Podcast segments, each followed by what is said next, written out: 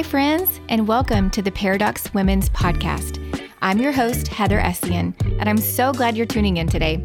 Each month, I invite a guest to come share a little bit of her story with us. We chat about the good, the funny, the hard, and how Jesus works through it all. My hope is that we'll make a connection and our stories will resonate with one another. This morning, I sat down with Scout Walker, a faithful Paradox partner. We talked about her Mexican-American upbringing, her love of the arts, and her battle with depression. I hope Scout's story encourages you today.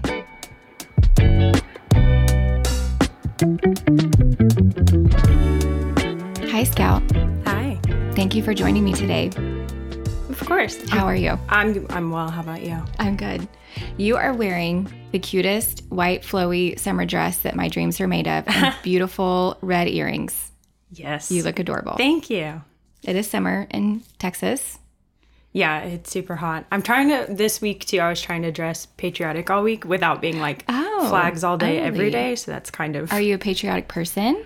I am this year. I don't know. It changes year to year. Some years I'm like, I don't care. But this year I'm like, I want to do every single day. I want to dress in some way patriotic. Oh, I love that. My little girls are really into making bracelets right now. And Haddon made a special bracelet last night that said July, and it had red, white, and blue beads on it. Oh, and I was cute. Like, oh, I didn't know this about you.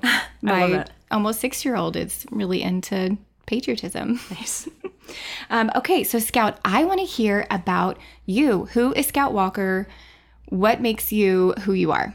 Mm-hmm. Well, I am a full-time artist. I think art and creativity is kind of my main thing across the board.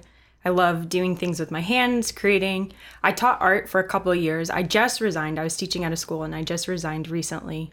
So that's opened the opportunity for me to do a lot more of like what I desire to do when it comes to creating and designing. So that's a huge part of my life in general. I love that. I'm an artist too. Yes. So I get that. That's awesome. What kind of art did you teach? Like what mediums did you teach? So I taught elementary general art. So it's more of an introduction. This is what it is. These are different elements to art and how we use it.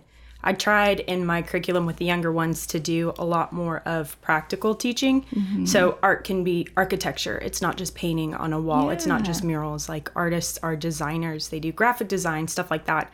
So I was always trying to teach them different mediums and different ways they could practically apply to their lives outside of school, outside of the art class. I love that. So you've just always been a creative. Yes. Since you were little. Yeah, yes, I have. Likewise. That's awesome. Okay. And so you've been married how many years now? I've been married for 4 years now. And tell us who you're married to. I'm married to Michael Walker. He's 6'7", and I'm 5'3", really, so it's really funny. Yeah, I love when he reads God's word, too. I feel like he, brings God's word alive on Sunday mornings when he reads the scripture for us. Yeah, he loves doing that, too. Okay. He loves that. Awesome. What else about you? You're a full-time artist. You also serve at the Paradox. So tell me a little bit about what you do for our church body. Yes. So I serve on the events team. So that is the team behind all the things like baptisms and Easter weekend, and most recently our groundbreaking event. So it's a lot of planning different activities, facilitating how those are going to happen. Like at the groundbreaking, we had food trucks. And so it was a matter of coming up with the different food trucks in our area and then, seeing who's available, stuff like that. So it's a lot. It's not always pretty, that side of it. It's a lot more practical sometimes. But I do serve at that, and I love doing that. I love hosting in my own home, and I love parties in general. So it's a joy to get to serve in that way for the church. That's cool.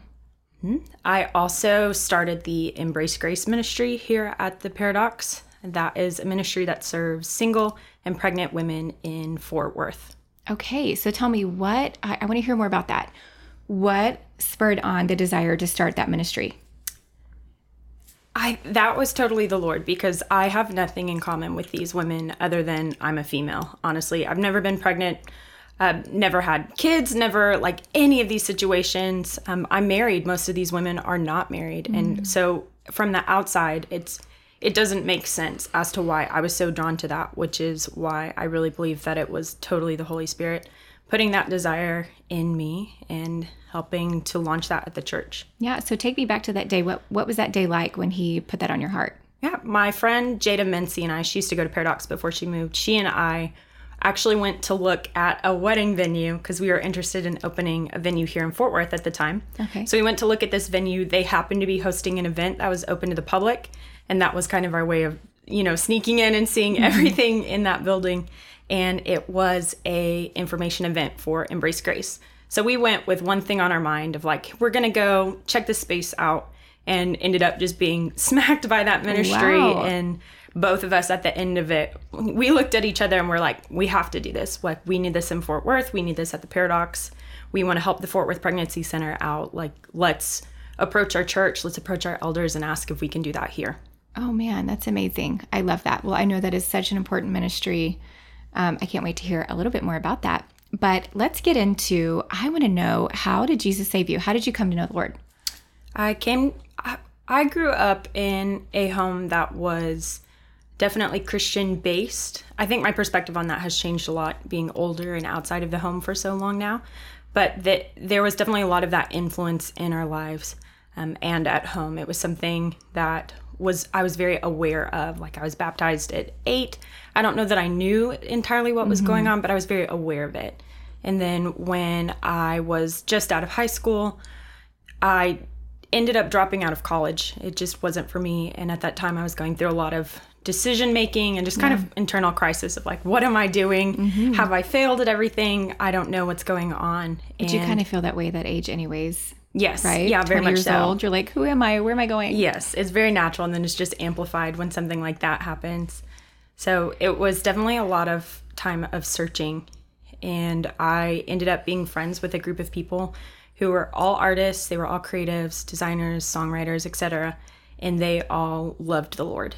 So every time I hung out with them, they were always talking about what they were reading in the Bible or what was inspiring them at the moment from just the world the Lord created. And it was super impactful. And it's because of them that I became a Christian and came to know who the Lord was. And that's awesome. Just his desire for us and for me. Okay. And so you're an artist. You enjoy creating.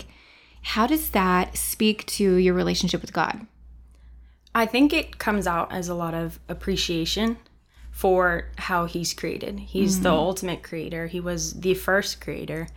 And everything that I get to create outside of that is imaging him. Yeah. What's your favorite thing to create? Like, do you paint? Do you, like, what kind of stuff do you enjoy doing the most? My number one favorite is installation. So that is anything that is typically 3D and created for a specific event or a space. It's typically large scale, like the size of a car situation, something large. Yeah. I love that. I remember recently I was preparing for an interview, and, you know, there's this popular question that's going around. It's, what is your why behind creating? And I was like, what is my why? I don't know. I just enjoy doing it. I just enjoy painting. It's fun. But then as I thought more about it, I realized for me as a child who was always a creative, I wasn't really around a lot of creatives. And so I didn't know that I was especially good at art. I just knew I enjoyed doing it. And then I got to college, and much like you, I was kind of spinning around going, what am I doing? What do I want to do? I was in school for photography, and for the first time, I was like, oh my gosh, this makes sense to me. And I knew immediately what I wanted my career path to be. But my whole life growing up, I didn't think I was good at anything. And so when I reflect back on what is your why and how does that relate to the Lord, I realized my why in creating is that I get to experience God's kindness in creating. It is just a way that I see how he's wired me and shaped me, and I get to create and enjoy his beauty, the way that he's uniquely allowed me to have pleasure in creating art. And it's just beautiful. So I love to hear how others experience art and how God, you know, relates to that aspect. So thank you for sharing that with us. Of course. How did you eventually find your way to the Paradox Church? Through friends. So through Faith Brown, actually. I feel like that's a lot of people's origin story here. She's such a great connector. She's such a connector. I know. Absolutely. So a couple of my friends, we were attending a different church at the time. They had an evening service because we were all in the service industry. That was the only time we could attend. And she told us, she said, hey, you should come out, check out my church. I really love it.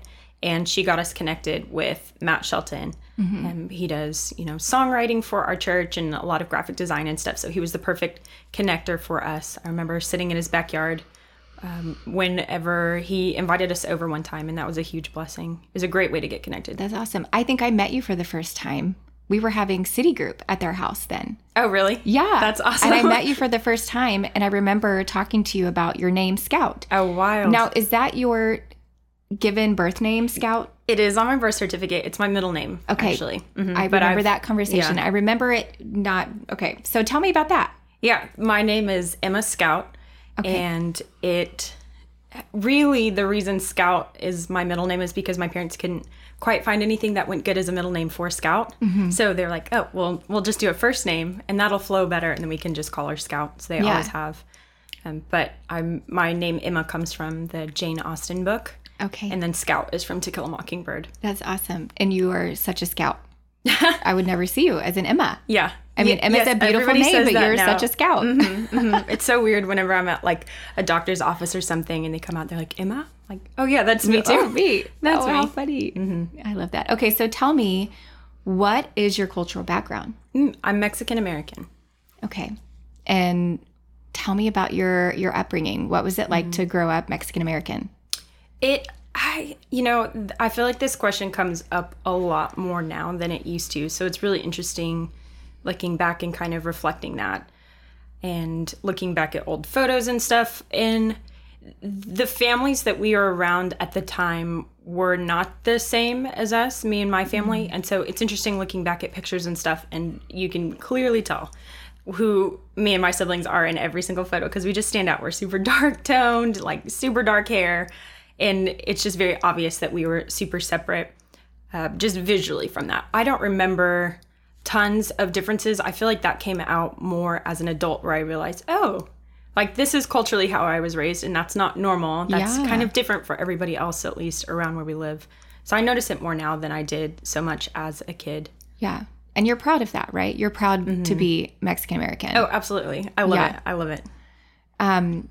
Okay. So how has that translated then to marriage, because Michael is not Mexican American. No. He's white. Yes. And so what has that been like for you? It's been a lot of growing. Honestly, we had a lot of problems at first just because of doing things differently from each other, just culturally, just different things being ingrained.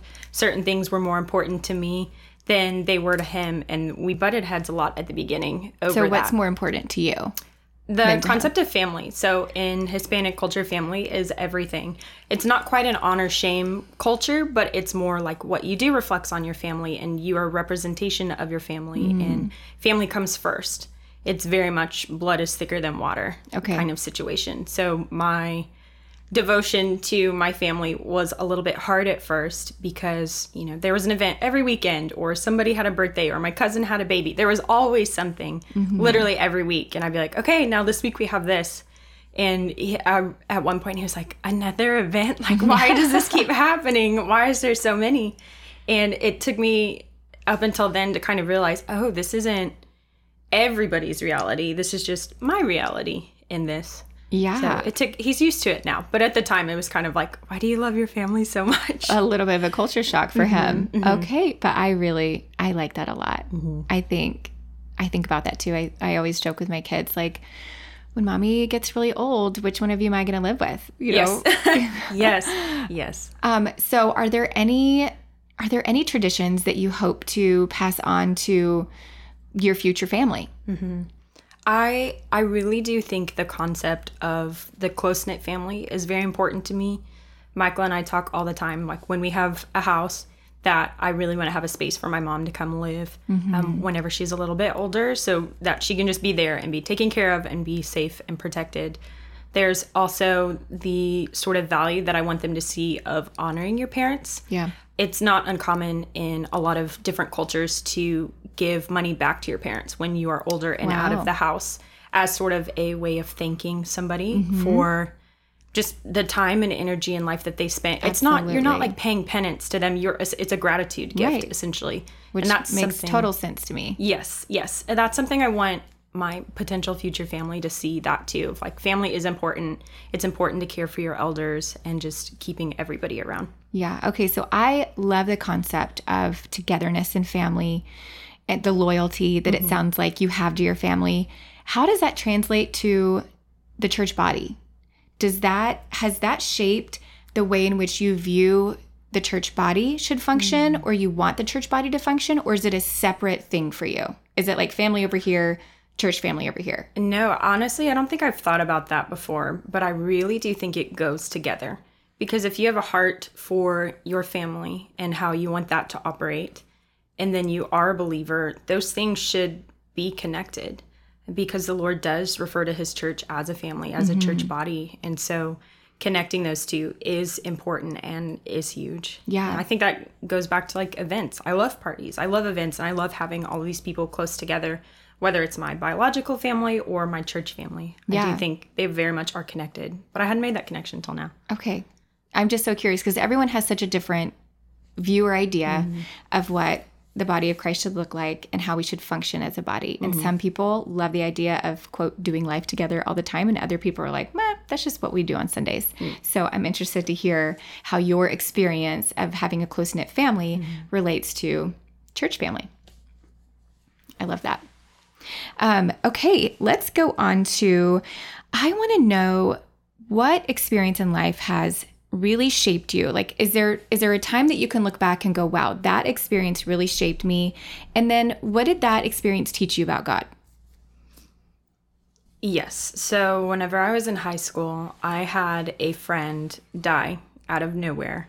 It was definitely a lot harder because it wasn't a car accident. He didn't die by suicide. It wasn't like murder, anything like that. He was just alive one minute and then dead the next. And that was very impactful, just the situation around that, being so young, having him die so young, and just not having a lot of answers. I remember so much from that day. That's how impactful it was. Like, I could tell you exactly what I was wearing that day whenever I found out he passed away. And there was a lot of confusion and just kind of questioning a lot of things in that time afterwards. But so what things did you question? What did you find yourself questioning? Was it your beliefs about God or life in general?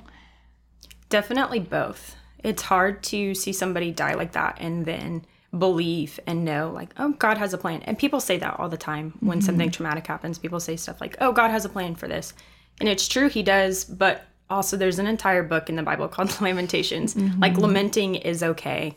It's okay to be sad. You don't have to slap a Band-Aid over it. And that says, it's okay, God has this in his hand. It's true, but that doesn't leave room for grieving and bereavement and questioning. Yeah. A lot of the Psalms are written out of grief and mourning and just crying out to the Lord. And wondering where he is. Yes, exactly. And I really do think that that fit that season of life for me. Yeah. And how old were you? I was between 16, 17. Okay, so really formative years. Yes. And just shortly before you kind of ultimately found your way to Jesus. Yes. Yeah. At age 20. Okay. So how did that experience shape you?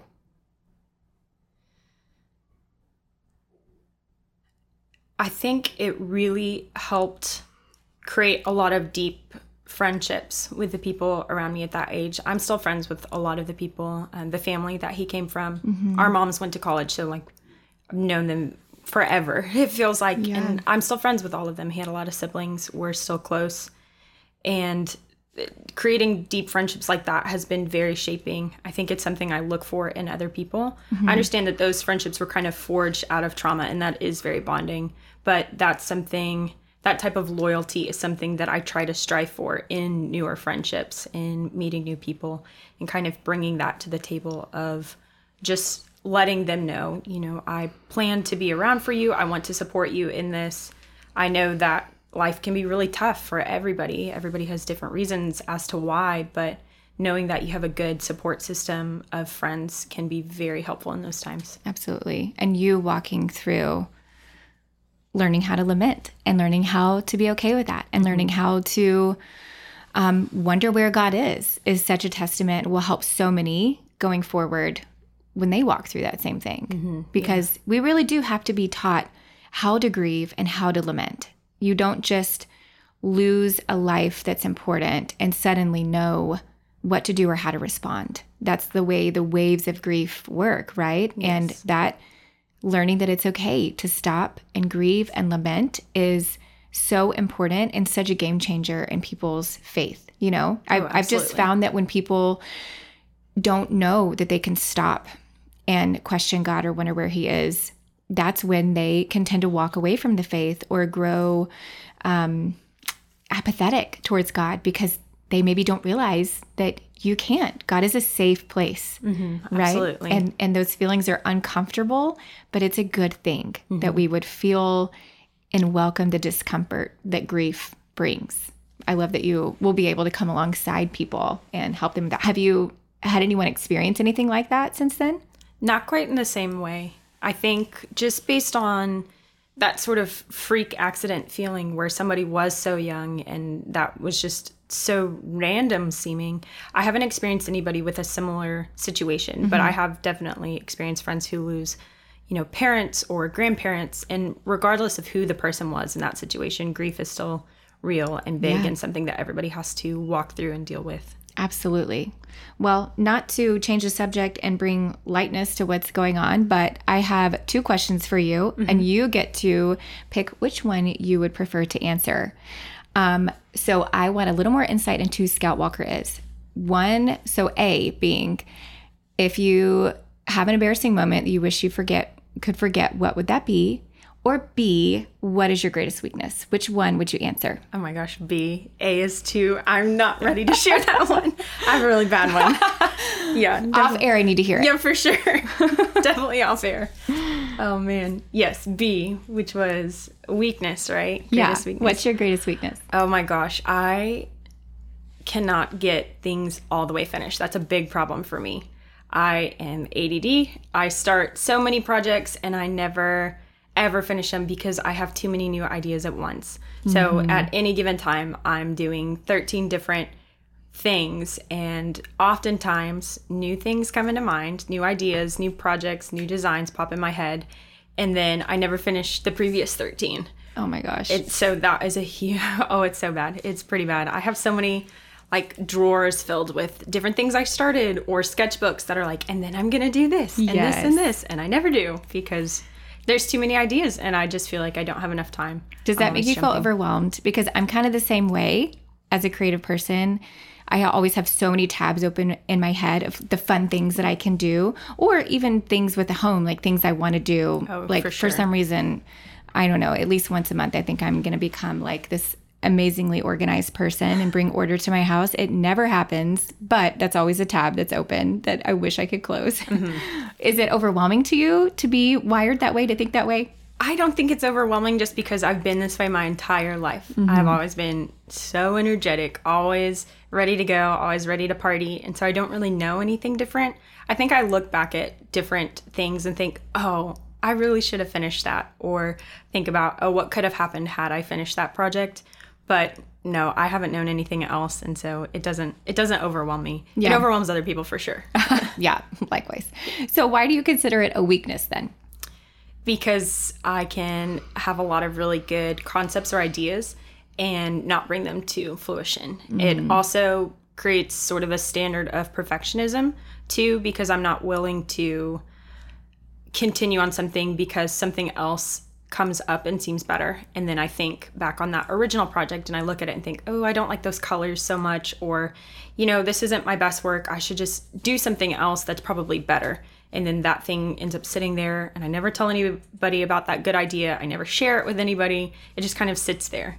And I allow it to get to a point where I'm almost like embarrassed of it because I never got that to where it was perfect, to where I could bring that out. Oh, that's awesome. Well, we're going to bring our interview to a close, but before we do, I want to know, what's a question that I should ask that I didn't know enough about to ask you? So one of the things that I struggle with immensely is depression, and that is something that can accidentally, sometimes on purpose, be a more private thing. So that's one thing that not a lot of people often know about somebody when they're suffering, just because it's kind of hard to share sometimes. I think that is one thing that obviously you don't know enough to ask about specifically. Sure. But I'm always willing to talk about it. Yeah. So what does it look like to struggle with depression? Is it a daily thing for you? Does it come up through seasons? What is that like? So for me, it's seasonal, and I don't know when it's going to happen. I don't know. I don't have some kind of insight as to when a new season is coming or when one is ending. It's just kind of one day it's there. And then maybe a few weeks, maybe several months, maybe years later, it's kind of faded out. And it's never a big fanfare when it's here or when it ends. It's more of a slow wave, almost like the tide coming in. You don't notice it until it's over your ankles or covering your beach blanket. And you're like, oh, you know, the water's here. That's very much how it is for me too. Okay. So when did that start for you? I started recognizing it in my early teens. I want to say 13, 14-ish age range is when I first realized that that's what is happening. Okay. And did someone help you identify that, or did you just know? How did you identify as a 13-year-old that you were struggling with depression? Mm-hmm. At first, it was a lot of just reading up on it and Googling and kind of like WebMDing my way to that situation. Okay. And then I did end up approaching people about it. I approached my parents about it and started trying to talk to people at my church about it. What was interesting at that time, though, is this was before the concept of mental health in general was huge and like in a popular culture. Yeah. And so a lot of the responses I got was, well, Christians don't get depressed. So if you are feeling depression, then you're not a good Christian, or you're not doing something, or you're doing something you shouldn't be.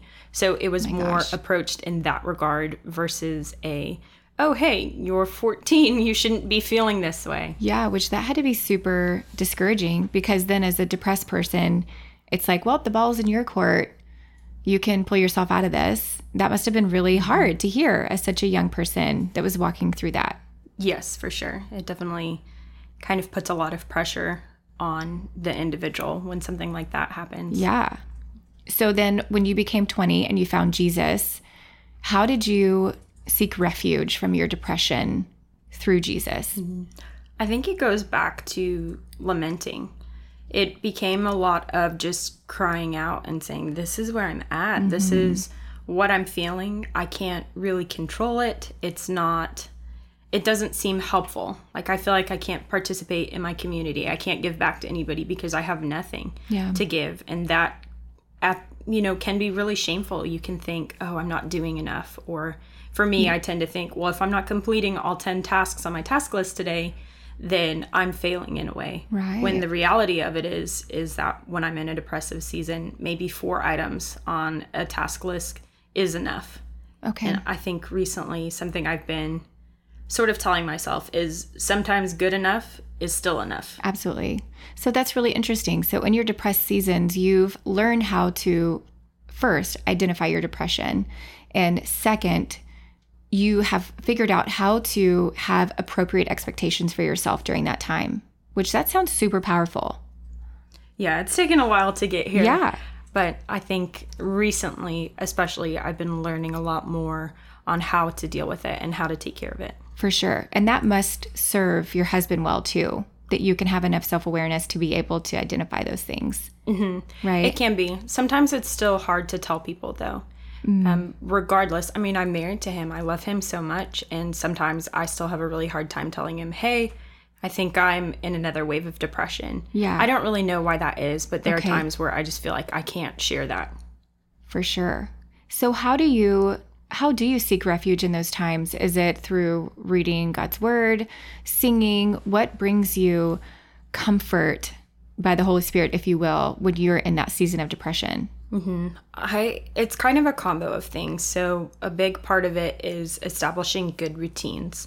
So if I have a solid routine where literally every single day, 365, I get up at the same time of the day and I read the Bible for the same amount of time and I pray and I journal, if that's a habit that's built into me, mm-hmm. whenever I am in that depressive state, it's easier to continue with that habit. It's kind of like the concept of inertia. As long as I'm constantly in motion, that'll always be there for me to fall back on because it is routine. That's so good. So real quick, tell me, what is the hardest thing about walking through seasons of depression and marriage? I think the hardest thing is wanting to fix the other person. And that can go both ways. A lot of times Michael can want to fix where I am at, mm-hmm. kind of instantaneously through a joke or through something like that. Mm-hmm. It can go the other way too, where I want to fix people's responses or Michael's response to different situations. And even outside of marriage too, with just friendships in general, a lot of times people will say, well, let me know what I can do. And most of the time the answer is, I don't know. I don't know what I need. I don't know what helps. I don't know anything really. All I know is this present reality is not great. And that's where I'm at. So that can be really hard sometimes. Yeah. I mean, it is hard because you're already in that depressive state. So then to be expected to reach out for help, that's like, people don't realize how much energy it takes to do that. So I haven't struggled with clinical depression, but I did struggle with a bout of depression after miscarrying our fourth baby. And it was a new feeling for me. And it is that weird cloud over you that you just feel like you can't put one foot in front of the other. Mm-hmm. It almost feels like you can't do the next right thing because I don't know, you can't even describe what it's like. Mm-hmm. So then to be able to try to expect people in that place to reach out for help is like, you don't even know how hard that is for that person and how impossible that feels and how hard it is to even just have a grasp on what's going on when you're in that state. Mm-hmm. I'm sure we could talk about this very subject for another 2 hours. Maybe we should in the future. I think we should. I think that we will definitely be able to get into the topic of depression a little bit deeper. What is one way that you hope to grow in your navigation of depression just the next year? I think a big thing for me is sharing with other people that is something I deal with. Yeah. I tend to be a very private person. I don't like telling people anything, good or bad. I have social media, but I hate sharing on it. Like, I prefer to keep things very close. And I don't think that is always helpful and good, especially not when it comes to seasons of suffering. We don't have to suffer alone as Christians. It's not a private thing. It should be out and open, and that's something I'm hoping to grow in more, is just sharing with people. This is something I struggle with. If I don't respond or I'm not interested in going to events, it's nothing personal. It's a lot of times it's just I feel like I can't, or socializing with somebody is the last thing on earth that I want to do at that very moment. And it's not a reflection of the individual. It's more a reflection of where I'm at personally. Yeah. Well, we've helped you grow in that right here. That's so true. You've just told hundreds of women. So great. That's wonderful. You can check that off your list. That's true. Okay. So give just real quick one piece of advice for someone who is walking alongside someone else, a friend, a spouse, brother, sister, mom, dad, who is in the midst of depression. How can they serve and love that person? Mm-hmm. I would suggest not asking the person who is suffering from depression, what can I do? But instead just show up and be there for the person. Sometimes it's just writing a letter, sending them something, old-fashioned snail mail, just a letter of encouragement. That way they're not having to interact so much with other people, but it still shows them, hey, I care about you. I'm thinking about you. I think that's huge. Just being there for the person. You can be there for somebody without feeling like you have to fix something or do something. Absolutely. And I think that's huge. And then I think just the power of prayer. Oh, absolutely. You know what I mean? It's so big. Even if you're not praying over that person all the time, but just interceding for them through prayer daily as the Lord brings that person to mind. That is so huge. For sure. Okay, well, we're going to close up now. But before we do, I need to know, what three things are giving you life right now? Oh, yes. First one is definitely my iPad. I just got an iPad Pro, and that has been something I've wanted forever, like since they ever came out. And that has been so eye-opening design-wise and drawing-wise and digital-wise. Like, I can do so much with it, and that has been so much fun. I'm so intrigued. I feel like off air, you need to tell me more about this because I do not know about this thing. So great. I love it. I love it. And the other thing would be my ice cream maker. I bought one on a whim last summer, and that has been the best thing ever. Just being able to make my own ice cream. I can put whatever I want in it. It's super low in sugar. I can make it dairy-free. It's just so great. I love doing that. I love sharing ice cream with people. Wow. Mm-hmm. I'm going to bring my girls over to your house because they love ice cream, and my oldest is obsessed with making treats. Oh my gosh, that's perfect. Yeah, bring them over. I'm ready. I'll have to see how that works. It's so much fun. And what's the final thing that's bringing you life? The Olympics. So the Olympics start July 23rd. I am so obsessed with them. I talk to everybody I can about them. I know all of the stats. I know so many things about the different sports that are involved or the different people who are participating. I've been obsessed with it my entire life, ever since I found out what the Olympics were at age 2. Okay, I'm going to need you to inform us all on social media what we need to tune into the Olympics about, because I am so intrigued. Oh, yes. I had no idea it was even happening this summer. So I have lots to learn about the Olympics. Oh yeah, I have lots to share. Don't get me started, it's bad. I love it. Well, Scout, thank you so much for being with me today. I can't wait to share your story with our women, and we'll be in touch about how the Lord is working through your life going forward. Yeah, absolutely. Thanks for having me. Yeah. We're so glad that you joined us today. We hope you were encouraged by the gospel and how it was shared through these women's stories. If something from today's podcast connected with you and you want prayer or to further connect with one of our women, we would love to hear from you. You can just email us, women@theparadoxchurch.com, and we'll have one of our team members reach out to you. We'll be here again at the 1st of next month, so be sure to subscribe to our podcast so you hear of the next episode. We love you, Paradox women. Talk to you soon.